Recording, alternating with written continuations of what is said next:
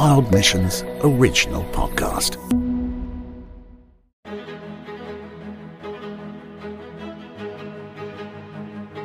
Lynx lynx carpathicus. It's a mouthful, but it's the scientific name for the Carpathian lynx, a subspecies of the Eurasian lynx. These majestic cats are a symbol of the wild and rugged landscapes of eastern central Europe, where from country to country they roam the mountains and forests, silently hunting for their prey.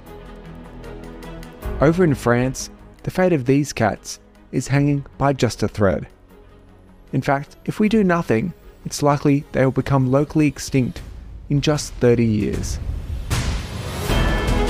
Recent research from Nathan Huvier at the Athénas Centre, a wildlife conservation organisation in the Jura Mountains, has found that these beautiful cats are facing a rapid loss of genetic diversity, with just under 150 adult lynxes remaining in the wild in France. So, let's explore the history of the Carpathian lynx in France dive into the very latest research on their genetic diversity, and discuss how we can all work together to save these cats from disappearing from the French wilderness forever.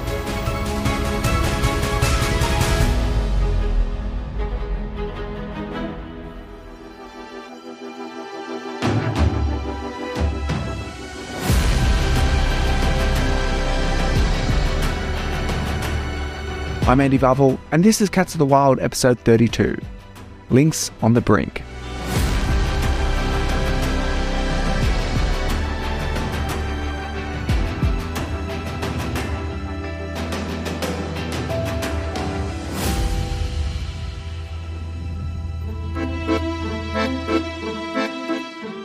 Hi, my name is Nathan Huvier, and I'm a wildlife biologist at the Centre Athénas in France. The Athénas Centre is a wildlife conservation organisation founded in France in 1987. The centre is based in the Jura Mountains and they rescue, care, rehabilitate, and release injured or orphaned animals such as lynxes, wildcats, wolves, owls, and reptiles. Since I was a child, I was interested in wildlife mostly because of my sister who got me into it. And then I do university and everything directed in biology. And I did a master focused on herpetology, so biology of reptiles and amphibians. And then when I stopped my study after that, I was looking for a job, and my girlfriend was working at the Centre Athénas as a caretaker for animals. And so I started as a volunteer to help them. And then they said that they have a lot of data that need to be analyzed, and I have the competence to do it. I'm working mostly with the data of the lynx that we capture and care for release. So the Centre Athénas is a, wildlife care center who take all wildlife animals that are injured and care them and release them afterward. And they are the only one in France that is specialized on the felids, so lynx and the wildcat. Since the centre began, they've rescued and cared for 88 lynx and released 26 back to the wild. Unfortunately, not all lynxes that the centre rescues are suitable for a successful release back into the wild. Well, it happened because the lynxes have neurologic troubles so they do not fear human anymore. So they don't mind to go toward them and everything. And also sometimes they have trouble to hunt because they do not perceive the world very well. So we keep them in a care center. And if it's female, uh, we use them to raise the orphan lynxes. We put them together and like this, the young lynxes can have a social interaction with older lynxes and learn how to behave between lynxes. They also operate a 24 7 hotline for local residents to report lynxes that have been harmed in vehicle collisions, in danger, or even possibly orphaned. It's like a firefighter, if you want. So we get a call from uh, uh, somebody who sighted a lynx in town.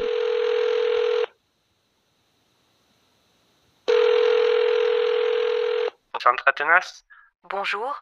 Je viens de so we ask first question on the phone to see if it's a young lynx, if it's a harm, or if there is something unusual for an animal. After that, my colleague have a trunk prepared with all the material that they need on the field. They go to the place and they search for the lynx. They ask people for information where they saw the lynx, and then they put a box trap, usually a baited box trap, at a strategic place. And every day we go check the box trap, see the length is here. After that, we take it to the veterinary, and then we take care of him. We release him with GPS collar. And so we are very active, and we try to act fast to not miss the lengths. For my part, I've been in the center for two years and a half now. I guess there's one very good story. I didn't take part of the capture, but it was a young female lynx that was sighted by somebody next to his town. And uh, so we get a call, and two of my colleagues went to try to set up a trap to capture the lynx. And so they, they search for a while in town, ask people and everything. And they get a call from a guide who said, Well, I found your lynx is in my house. So they go there, and it was actually uh, under the stairs. So they try to trap it with nets, and one of my colleagues did it. So they take it back to the center to get a veterinary check and care for humans. I think she was around five months when she was captured. So we took care of her maybe six more months. Her name is Una, and she was released in the spring, the year after the capture. We follow her for one year with GPS, and this year we had the news with the camera trap, and she had two baby. So that's uh, really good news. It's the perfect uh, ending for us.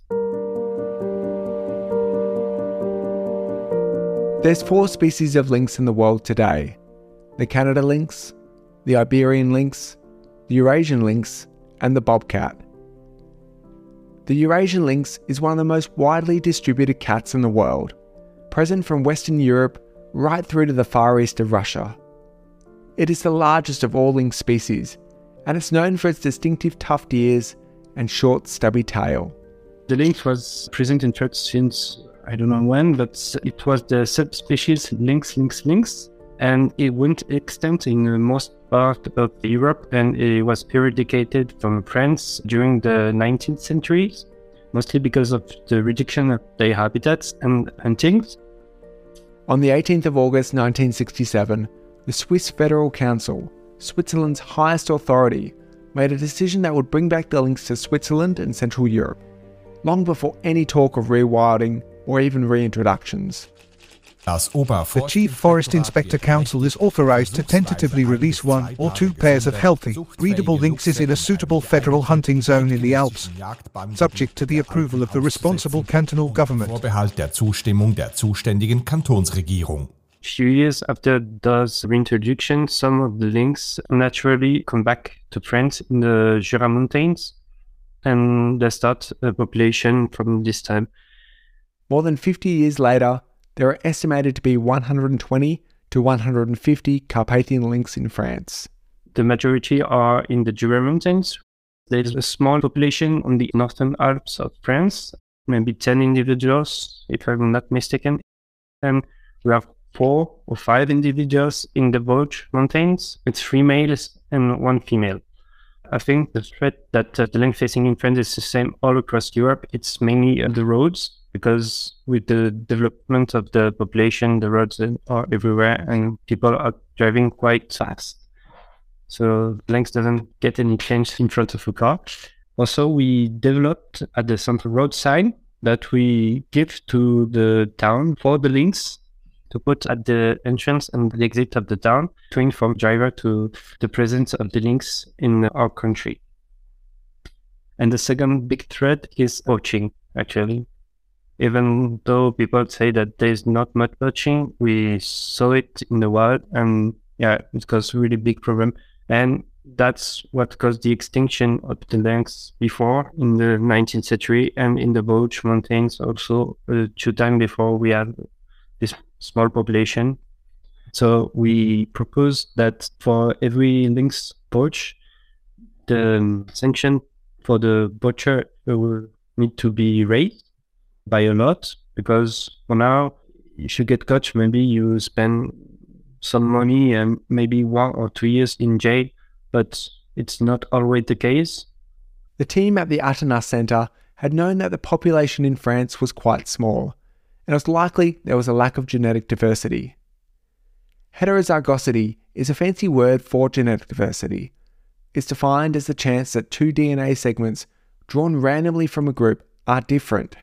And it's this heterozygosity that Nathan wanted to test in the populations of lynx in France.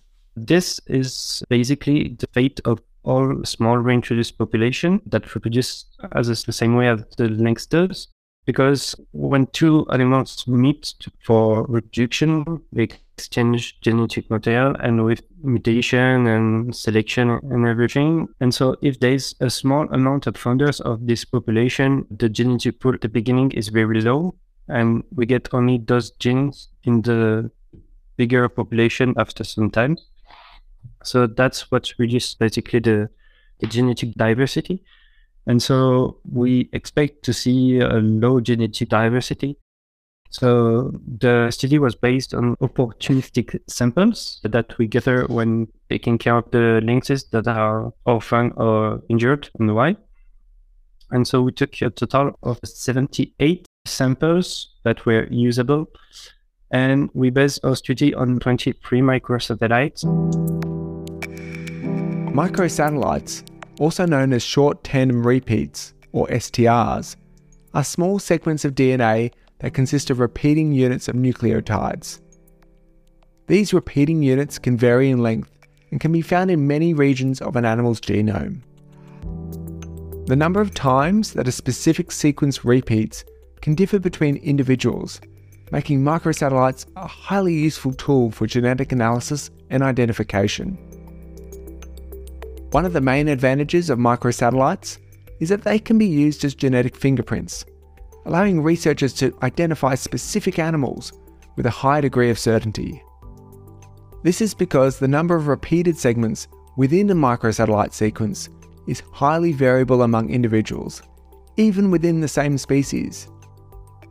By analysing the number of repeats at a specific microsatellite loci in an individual's DNA, researchers can generate a unique genetic profile that can be used for identification purposes. And with that, we can calculate some genetic diversity index, such as the heterozygosity of the population, and we can calculate some statistics about the general population. So we found that the heterozygosity of the population is very low. It's around uh, 0.36 while in natural population that are in good condition, it's around 0.6 and 0.7. So we have half of the heterozygosity. And for the inbreeding, it's the probability that two random lynxes that meet to reproduce are linked from a common ancestor. We found out that in our population, it's also quite high probability. The paper also determined the effective population size for the lynx in France. It's the size of an ideal population that has just the right amount of genetic diversity. The paper found that the effective population size was just 38. Now, that's less than one third of the actual population that's there today. There's a so called 5500 rule that's been used as a guiding principle in conservation that helps assess the minimum viable population size for an animal. It's basically if the effective population size is below 500, you may avoid inbreeding, but it's maybe not sufficient to conserve the evolutionary potential of the population. And if it's below 50, then you can't avoid inbreeding in the population, and thus you can't have an evolutionary potential. So in our case, the estimated 38.2 effective size population, it's basically corresponds to if we were in a good population, in a healthy population, we will need only 38.2 lynxes to have the genetic diversity that we have in our entire population in France. The paper concluded that if no intervention is made to help the lynx population in France, it is highly likely that they will face a local extinction within the next 30 years. The study emphasises the urgent need to introduce genetic diversity into the French lynx population to save it from such an unfortunate fate. As a potential solution, the authors proposed an inter-country exchange program wherein rescued orphan lynxes from different regions can be relocated to introduce new genes into the French population. Every year, it's around, I don't want to say too much, but this year, for example, we have five that I can't remember uh, orphan that we capture. So the solution will be to exchange those orphan lynxes with other in Europe that country have the same problem. And so like this, we can connect two population, even though that's geographically very far away. Another way that genetic diversity can be improved is through the restoration and creation of corridors, both within the populations of France, as well as through the neighboring countries. So the main solution that there is, it's restoration and creation of corridors between population to mix population and create exchanges of genes without talking about other countries. Even in France, connecting the Vosges population and the Mountain population would be great because the individuals that are in the Vosges come from Germany. So there will be some kind of small corridors between those populations.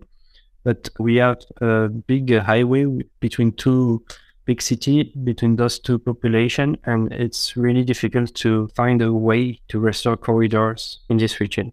So we also working with the highway security and some part of the Jura Mountains to direct lynxes to take paths above or below the road, the highway, by creating a structure that will prevent them to go on the the on the proper highway.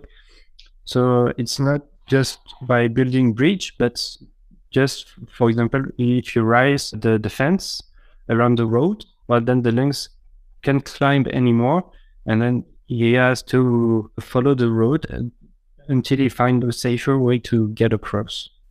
Unfortunately, not everyone in France is too happy to see an increase in lynx numbers. Lynx in these areas do prey on chickens and even people's pets.